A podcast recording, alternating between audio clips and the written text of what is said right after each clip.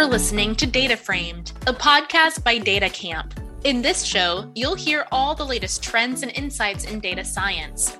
Whether you're just getting started in your data career or you're a data leader looking to scale data driven decisions in your organization, join us for in depth discussions with data and analytics leaders at the forefront of the data revolution. Let's dive right in. Hi, this is Richie. Welcome to Data Framed. There's a fairly universal agreement that effectively using data is a huge competitive advantage for any organization. But while almost everyone at least says they are making an effort to get better at working with data, not every organization is doing it that well. And a large part of the success of any data transformation or digital transformation program is getting the training part right. And data education is, of course, very close to our hearts at DataCamp. And naturally, I've developed a lot of opinions on the subject, but I also find it very interesting to hear how other companies think about data training. So, in this episode, I'm chatting with Sharon Castillo, who at the time of recording was the Vice President of Global Education at DataRobot. And Sharon's been involved in e learning for two decades and is a true expert in the subject. Hi, Sharon. Thank you for taking the time to chat. I'm pretty excited to hear your thoughts on who needs data training and how you go about rolling out a training program for an organization. Well, thank you for having me. I guess to begin with, one really common question we tend to get at DataCamp is, well, who, which my colleagues actually need data training? So perhaps you can shed a little bit of light on that. Well, the longer I've been in business, the more I realize how everybody needs data training because people have a tendency to use anecdotal evidence. And when you start to look into the data, it's astounding all the things that you can learn. And so in my organization, even when we've had interns, the insights that they drive in my own business, they say, hey, look at some of this data and look at what's happening here and point out things that I never knew just by getting an understanding of the data in our business. So the question isn't who needs the training, but what kind of training do they need? You know, some people need more, some people need different kinds of data training. So that's more where I would start. Okay, so that's a kind of really interesting question about who needs what sort of training. So maybe you could give a few examples of that just for some different roles or different organizations. So some of it is looking at the benchmarks of what you need in the key performance indicators. Everybody in my team needs to know what's the business we're in and what are we driving at? And then what business do we report up to and what are they driving at?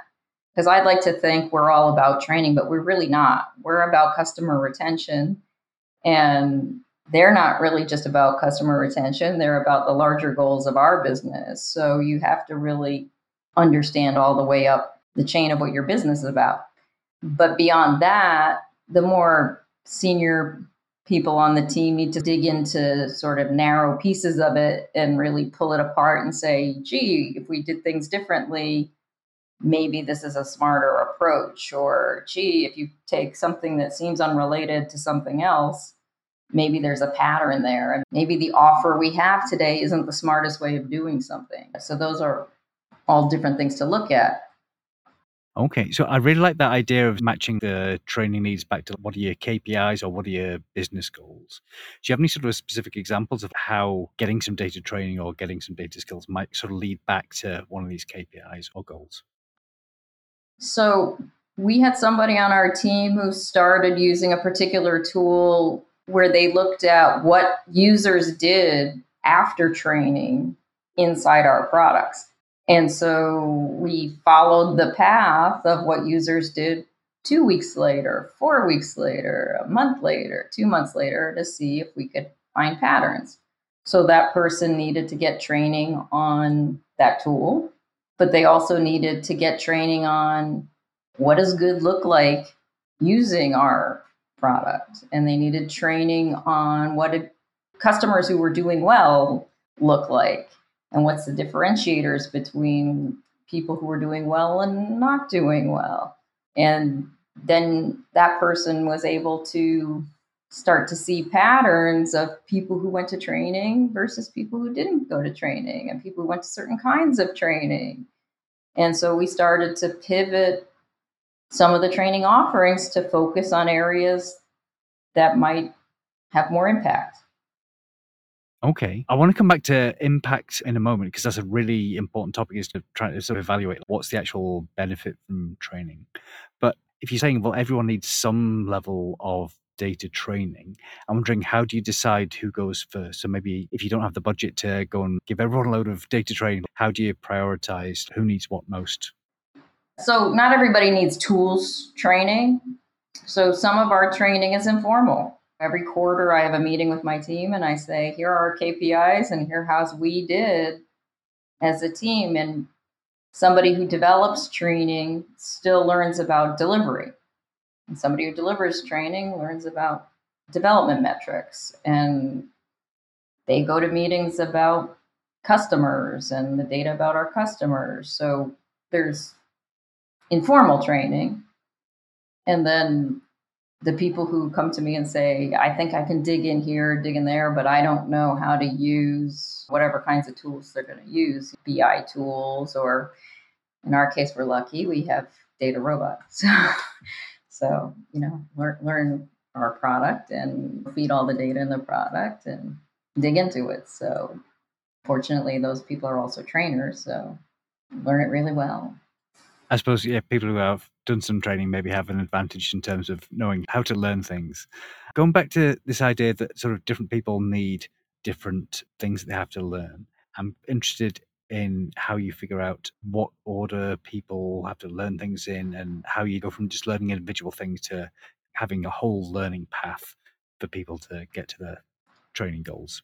Yeah. So you have to look at the journey, and it's more complicated if you're in a more emerging technology area. So I've been in several when SaaS became a thing, when e commerce became a thing, when cloud management became a thing, each time you have to pick apart what do people need to know in different I hate to use the word roles, I'll get back to that in a second. But what do they need to know to do their job? And what's the basic foundational stuff that everybody needs to know? Like, how does this technology work? And then layer the skills that everybody needs to know. And then what are the specialized skills? And then the learning path has to include pre assessment so that people can figure out where are they so you don't waste their time on the foundational skills and meet them where they're at. Because that's one of the problems of people not wanting to send people to training is oh i know that and then they don't want to go to the whole thing because they think they're wasting time. In fact, they end up missing a good chunk of things that they don't know because maybe they know a third of it or half of it, but then they jump past the half they don't know. And then the other problem is the roles. Because there's a lot of overlap or the titles are wrong. Titles don't mean anything. If you work at a tiny company and you're called a data analyst, or a business analyst or a data engineer or a data scientist. That means a lot of things in a lot of places. it could encompass a lot of things. It could be a very narrow thing. It could be someone who's fairly junior. It could be somebody very senior. You know, it could be somebody who's just finished a boot camp or somebody who finished a boot camp or a master's degree or something 10 years ago and has lots of industry experience. It's a lot of things. So the title doesn't really work. And one of the things we found by using data is that we had roles, and some people would take the training for every role. And like about a third of the way through the second role course, they'd realize how much overlap there was and then bail out of the second course because they're like, oh my God, I already saw that.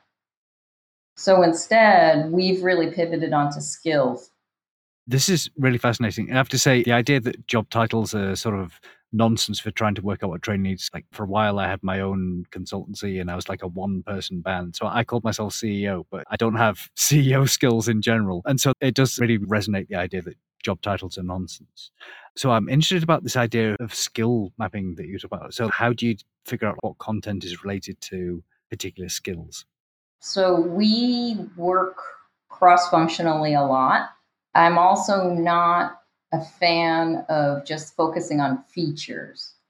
So some software companies get obsessed about features. Features don't make customers successful. Customers don't care about a feature, they care about solving their business problem. And so we look at successful customers and we work with customer success. We work with a lot of data scientists. Our company has hundreds of data scientists. And we talk to them and we say, you know, what are the key things that make people successful? Where are the gaps? And where do they stumble along the way? And then we map those things out. And we don't always get it right. Sometimes you have to iterate back and add those things in. Okay. Can you maybe give some examples of specific data skills? I'm hesitant to use the word data scientist now because I know there's a role and you said you're not keen on roles. But can you talk about maybe some of the skills that you think are applicable for maybe a data scientist role? The biggest one I would say is asking the right questions. So, how do you frame a problem? How do you pick the right problem? How do you know the business, the data of that business? What's important data? What's not important data? Like what's just sort of tangential and it's interesting, but it's not going to get you to your outcome. And then you really have to dig deep and become a subject matter expert of your data, of your processes, and look at your outcomes. You know, if you work for a public company, read the stuff that they put out on brochures that say every quarter what's important to the business and align everything you're working on up to that. And then start small. Start to figure out what problems can I attack and how do I prioritize those. That's more important than any cool tool or algorithm. And then you have to start to learn how to see is your data any good? Is it biased? Okay. So you mentioned maybe the most important thing, or perhaps a good place to start, is understanding how to ask a sensible question about your data. How do you go about learning that? Because that seems like a, a lot of skills in itself. That's a lot of skills. I'm not a data scientist. I talk to my data scientists about, you know, where to dig and what's reasonable. I once worked for a financial management company and they were having an issue and I was learning about mutual fund expenses. I know nothing about mutual funds expenses, but like for a certain size mutual fund, is this fee reasonable? And so if you know your business, is this particular thing reasonable? Does it make sense? Is this how you would calculate this thing? And that's where I would start to dig into is this really how somebody goes about, you know, if you took away the computer and you had to figure something out, what are the steps that at the basic level has to happen? And then start digging into each of those gates as to what happens, you know. Okay. And just continuing this sort of theme of trying to figure out what skills people need on an organizational level. So you mentioned it's sometimes quite hard to work out where people need to start training, like what they know already, and what's the first course or what's the first bit of training they need to take. So how do you go about sort of auditing what skills people have to begin with? Yeah. So that's a challenge when you work for a software company because our job is to train people on our software. And sometimes people come without the skills of the things that came before it or the things that sit next to it. So if they want to integrate with somebody else's software and they don't know the other software, or they come to us and they want to use our API and they don't know Python. You don't need to know Python to use our product, by the way, but say they wanted to do that, you know, are we going to teach you Python or are we going to teach you how our API works? Most of the people who come to us don't want us to teach them that, but there are some people who do. There are some people who come to us who don't know what AI is. It's a black box, it's magic, and have no idea what the difference between AI and machine learning is. And so you walk that fine line all the time of where do we start? You know, do you refer them to other things? Do you whatever? But you also have to help people assess themselves as to where's their base level and do we need something supplemental to help them which we can do or can they start right at what the entry level of the product is that's interesting. So uh, this is also a problem we face in, in a DataCamp is just trying to make sure that all of our learners are aware of all which courses are going to be suitable, which are going to be too hard or too easy. So you mentioned the idea of being able to self-assess and DataCamp has skill assessments, but I'm I'm curious as to what your sort of DataRobot take on letting users self-assess is in order to find out what content is suitable. Yeah, so we're just starting this. We have little descriptions and our courses are short and we're making them shorter all the time so that there's not a lot of them time investment if you get into a self-paced course and it's 30 minutes long and you get to the first bit and you say gee that's i need the basic stuff before it there's already a little place that you can click out to i call them on ramps and off ramps so there's always now an on ramp and an off ramp for every new course both instructor led and self paced. Can you just tell us a bit more about that? What What do you mean by an on ramp or an off ramp? So an off ramp is if you make courses shorter, then there's always a place for somebody to go. Instead of saying you need three days of training, if each class is like an hour and a half long, two hours long, the off ramp is your next steps could be one of the following depending on what your interests are and we always give people a map of what that is going to look like. The on ramp is where they came from.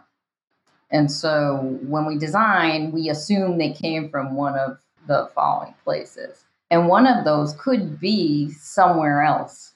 So I could assume somebody went to DataCamp. I could assume that somebody came from a sales demo and bypassed the little intro course we have because they said, Oh, I saw the sales demo. I don't need the intro course.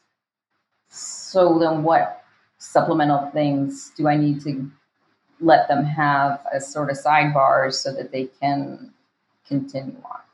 We are starting to build in, though, a process for people to take a couple little questions, one for each objective in the course, to say, we don't have they're adults. So we're not going to say you can't take this course if you haven't passed this. But here, take this thing. This is what this course is about. If you do well on this assessment and you feel comfortable with this material, feel free to move on to the next thing. If you pass this assessment and still don't feel comfortable, go ahead and take it. And if you don't pass this assessment and you don't feel comfortable, this is what's going to be in here. So you might want to continue on. So basically, you take an assessment, and that's going to help you sort of decide, okay, do you want to do this course or not? That's pretty. It, it, it sounds straightforward, at least in theory, doesn't it?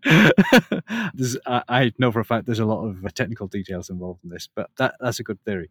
I'm curious if you think about like whole teams needing training. What happens if some people have um, like more advanced skills than others. Some people know stuff, uh, like everyone's coming from a different opinion, so they need different levels of things. How do you sort of reconcile differences in skill level? Yep, happens all the time. Some teams like to go through as a cohort, and some teams go through as individuals. So if you go through as a cohort, there's a couple of ways you can do it. You could have tracks in the cohort where there are meetup points and you say each person has their own individual things they work on and then there's either a mentor or a meetup or in our case we have a data scientist who has sort of an enablement session where people can work on what they're working on but then they come together and they say this is how it applies to your use case. And then everybody sort of is together and thinking together about how to work together as a team because they have to work together as a team to to make this thing come to life. But different and different groups do different things. Some of them do hackathons at the end together, but go through the training separate. Some of them have the more advanced people still go through class together in the less advanced class works out great in some team. In some teams, it's very intimidating to the people who are less experienced. Depends on the culture of the company.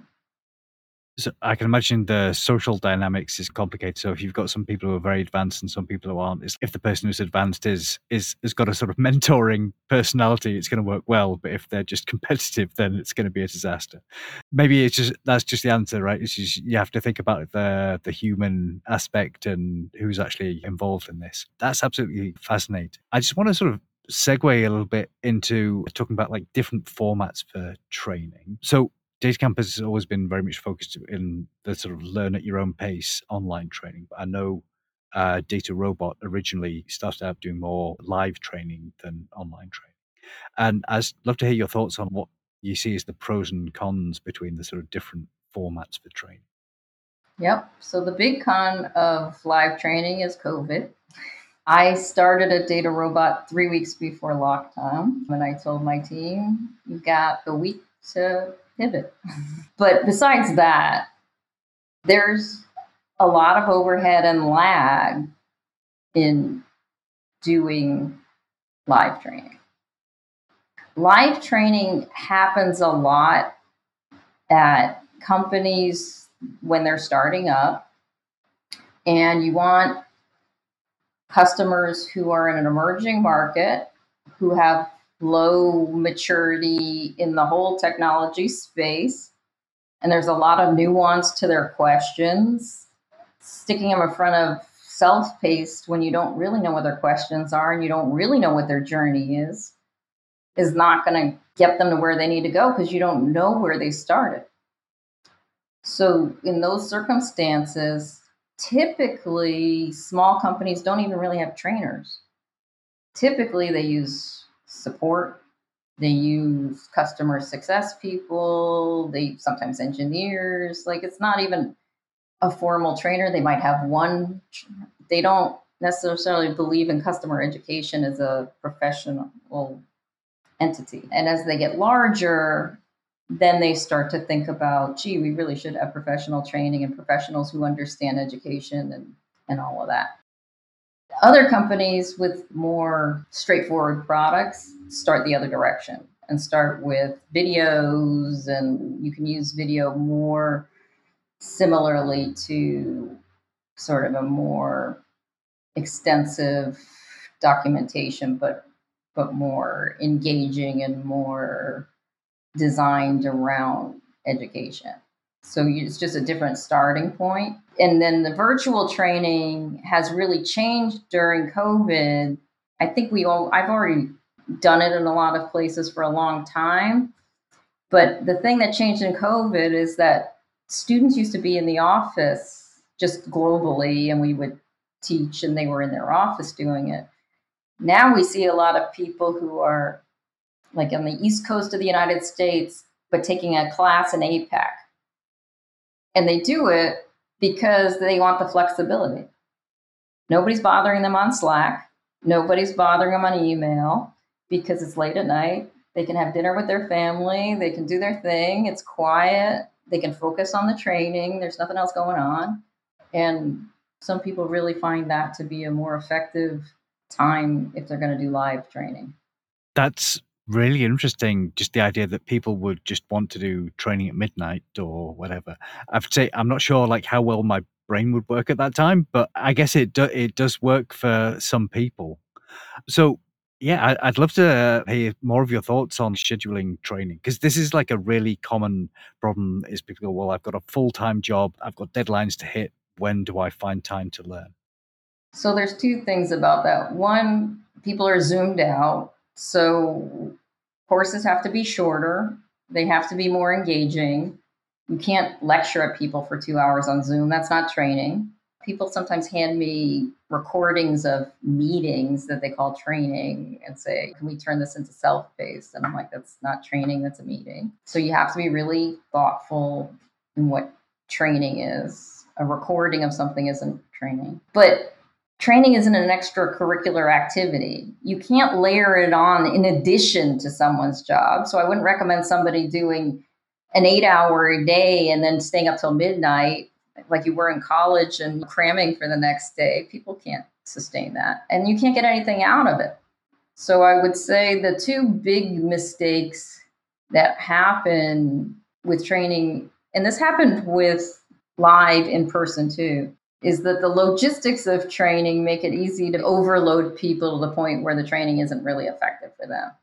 Uh, in, in what way would you overload people? So, if you have a trainer who flies somewhere, it's less expensive to train people for five days than to have them come back three times.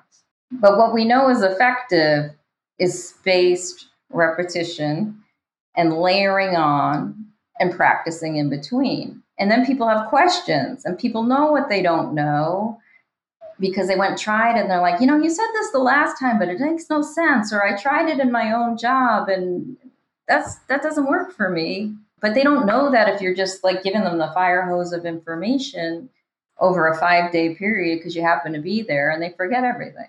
So that's one piece. The second piece is that just sending somebody to training without any practice is not useful. So years ago, I had a student and he used to come to my same class every six months. I'm like, why are you here? And he's like, well, I didn't have time to practice in between. I forgot everything and now I need to use it. And about the third time he took the class, at the end of the class, he said, yeah, see you in six months. Because he knew the reality was he wasn't going to get to practice it in between either. That, that's that's kind of a sad story. um, but yeah, I, I, can certainly understand that. So I want to go back to the, you were talking about spaced repetition. I know this is like one of the most important theoretical ideas from a learning development point of view. Can you just tell everyone what a spaced repetition is? So for something to sink in for people, you can't just blast a ton of information at them. You need to take a piece of information and skills and other things that you're going to do in class, go away, let them work on it, come back, recap a little bit of it, but then dig deeper, like peeling the onion, and then layer onto that and take sort of the hooks that they know and come back to it, and then iterate on that sort of process. Um, these days, you could use hybrid learning as well, where we do in class, like virtual, and then we have labs that people don't need to do in class that are self paced and maybe you pick your own adventure with those labs. Like maybe one person cares about manufacturing another person cares about finance. You go off and do a lab on the same topic. You care about regression modeling but you care about it relative to manufacturing and you care about it relative to finance but you both go off and do something. And then you come back and you learn a new skill but you're using that basis that you just had and you just keep pushing through that. So the idea that training is just onboarding and then I'm done, it's a fallacy. So I like this idea of having lots of bits of training that sort of build on top of each other. You also mentioned the idea of hybrid learning, so a mixture of sort of online training and, and live training. How does that work best? Do you like online first, then live training, or the other way around, or what works for people? We don't choose for people. Some of it's financial too, so it's more expensive to do to hybrid with instructor led. So it depends what people's budget is. Some people solely do self paced with us, but we don't dictate what you do first. I think it's cultural. Some companies do only self paced. Some people, my kids only look at video. I don't know that they would know. I'm wondering what happens when they're in the corporate world or they they're going to want to watch three minute TikTok videos or YouTube videos. Having to read reports, how terrible. Uh, but it, that would actually be really interesting if there's like a generation's time, all like corporate reporting goes away and is replaced by, I don't know, 30 second videos or something. That'd be a, a very interesting world. All right. Talked a bit about scheduling time to learn. You were talking about how some people will just do their learning at midnight, and maybe it's like a terrible idea for people to have like full time job and then have to do learning afterwards. This is a point that I would really love. Like, all the managers listening to this uh, sort of aware that don't just like overload people's brains and make them learn in their own time. So when you've got these competing priorities of, okay, people have to hit deadlines, but also they need time to build their skills. What's the sort of message you'd give to people who are uh, managing or involved in like scheduling things to say, well, this is how you justify doing some training?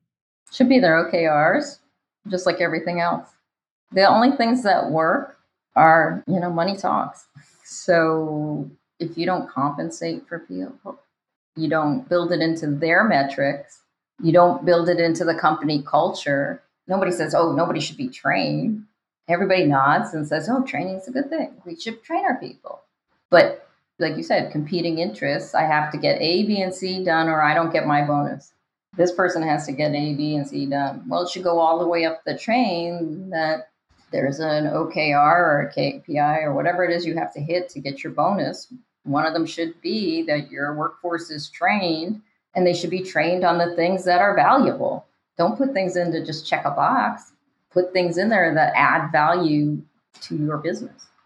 Wonderful. And maybe you can sort of elaborate on that. Like if you're trying to prioritize and go, okay, these things are valuable to our business, what's the sort of strategy for deciding, okay, these are the important trainings we need? And like, is there any sort of quantitative way to justify this? So take it back to what you asked me in the beginning the data. If people are trained on the data and that data helps you improve your business, that data helps you find insights about your business, that data helps you benchmark and improve or find insights you never knew about before or do things more productively that you could take off the list so you could be more effective isn't that worth the time and the money you just invested in that training? Absolutely. I've got this horrible feeling you could end up in a catch 22 situation where the manager doesn't have the data training to be able to analyze the data to figure out what people need to what people need to be trained on. But okay, so maybe that those managers need need the data training first. But that's that's pretty interesting. So do you see any common sort of success patterns or any common like disasters that organizations make when they're trying to figure out these learning programs and trying to figure out when to schedule things?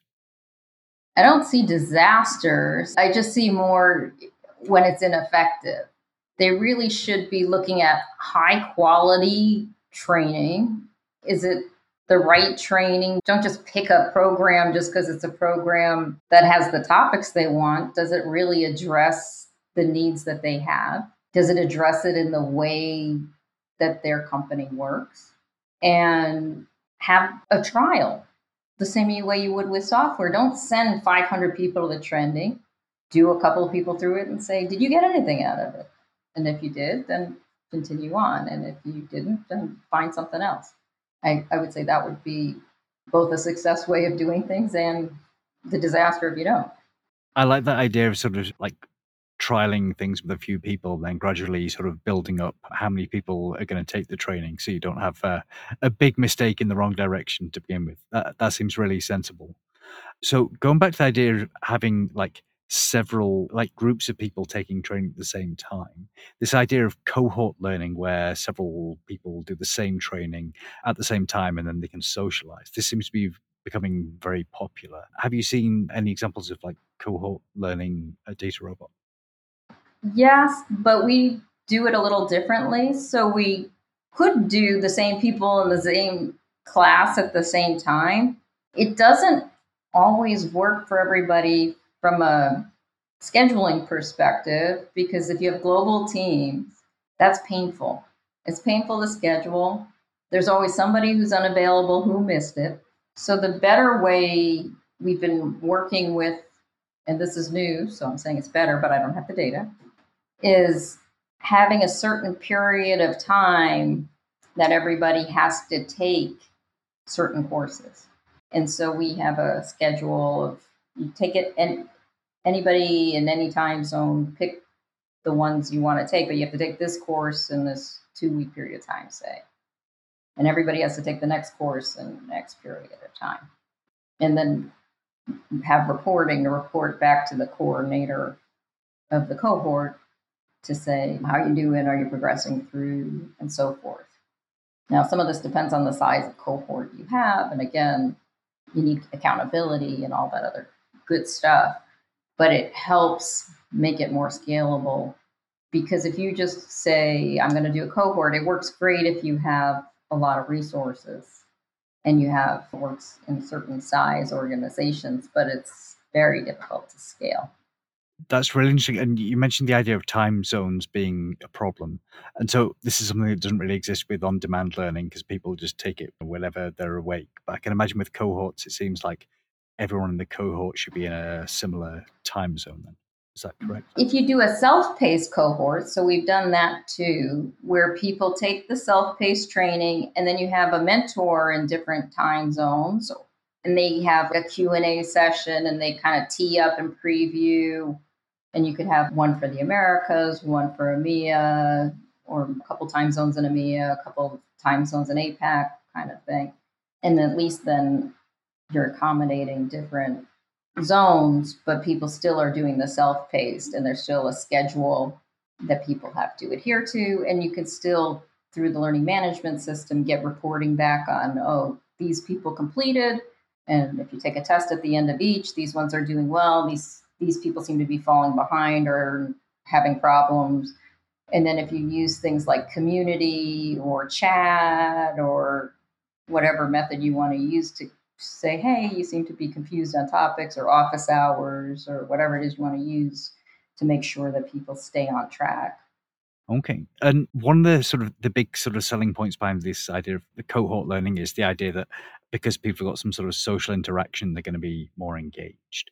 So what sort of techniques have you seen for organizations to have to encourage social interaction between people doing training? The cohort idea works well. And again, using whatever kind of communities you already have. So, whatever form of social media or whatever your company's culture is to engage with people, whatever kind of meetups you have. So, if you have community meetups around, uh, if it's a message board, if you have postings on an internal wiki with with information for people more advanced companies have centers of excellence that run these things and have best practice sessions and they're the ones who kick it off in the first place and i had mentioned hackathons and other kinds of more creative fun prizes where you would be amazed how much prizes even inexpensive fun t-shirts prizes. I, I, definitely like that work. Yes, always happy to receive prizes. So uh, yes, I agree. That's like a, a, really simple way of getting people encouraged and engaged in this sort of thing. It's brilliant. So one thing that sort of we seem to have talked about sort of intermittently throughout this is just the idea of management sort of role in data. So I'd I'd like to sort of get into this a bit more detail. So in terms of like running a sort of successful training program, like how important is getting like management buy into it? extremely important. I think early in my career, I read some study that said the manager before training is probably the most important thing. Because if the manager says to you, go to training, I've cleared off your calendar, ignore your emails and your Slack or whatever it is, focus on class. And when you come back, worry about getting caught up. But right now, this is the most important thing you can do. That message is really different than oh my God, we can't do without you next week. And yeah, I'm going to let you go, but we really can't do without you. And I'm going to blast you 15 times while you're in class and I'm going to pull you out of class. What does that say to people? So, what they say beforehand is important. I think another thing that would be really helpful for a manager beforehand is to set expectations of what they hope someone gets out of the training. I'm sending you to class for X, Y, Z reason. I really hope you find out about A, B, and C, because I'm really curious about that. And I'm hoping that that'll apply to this project in this way. So keep an eye out for that while you're in class. I bet people pay more attention. And then I ask them when they get out of class. And I bet the next time they go to class, they know somebody's going to ask them about it when they come out of class. And if you have a project that uses it afterwards, and you get people engaged in those projects, and oh, by the way, I also went to that training before too maybe you guys could work together on it because I know that they worked on it and they're probably about six months ahead of you on it. And again, that perpetuates a culture of learning.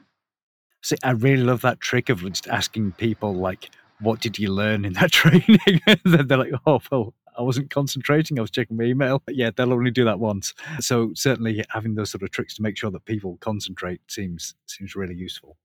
I also like the thing you talked about how you should just sort of clear your mind, get rid of any distractions beforehand. It sounds a lot like the sort of thing you get at the start of a yoga class where it's just, I don't think about anything else. You just hear in the zone for an hour and just concentrate. So that seems like a really good trick for learning. I've now got ideas for productizing this. I'm going to speak to a product manager afterwards. Okay, maybe we can talk about the flip side. Like, what happens if there's sort of no real management interest in training? Now, I know we have DataCamp has some customers where there's let employees do their own thing and just get training on an ad hoc basis. Do you have any sense of whether that sort of technique works, just letting employees go at their own, like figure out what they want by themselves? It depends on the employee. If the employee is super motivated and probably has their own reasons for wanting to go, their own career development, something they're working on, and they're really stuck on it, and they're like, wow, I could get further with it. Yeah, they'll be successful. But beyond that, probably if you go back and look at your students, you could probably pick out which ones went because there was real push behind them to go and support for them going. And you could probably pick out the ones who begrudgingly were like, okay, well, we have a budget and you're allowed to go, but I don't want you to go. I, I guess we're, we're going back to like human dynamics here. So it just very much depend on the individual. Like some people need a bit, of, a bit of and guidance, and some people like unmanageable and they just have to do their own thing. And I guess most people are somewhere in between. So, sort of last thing I want to talk about is about how you go about measuring the success of a training program. So, do you know, has this training been useful or not? So, I talk about big C's and little C's, meaning the customer. So, a little C is a user, and the big C is an organization. So the little c, the customer, you really do look at what's the outcome for that user. Did they use the product and the aspects of the product that they took in training within two weeks of class? they took it six months later, it probably had nothing to do with doing class. If they did it within two weeks, probably what you taught them stuck and they're using it and it's effective if you have enough data, you can see what they did. Did they do it correctly? If you can really trace their path through the product, if they get certified, they take an exam and they do all of that kind of stuff.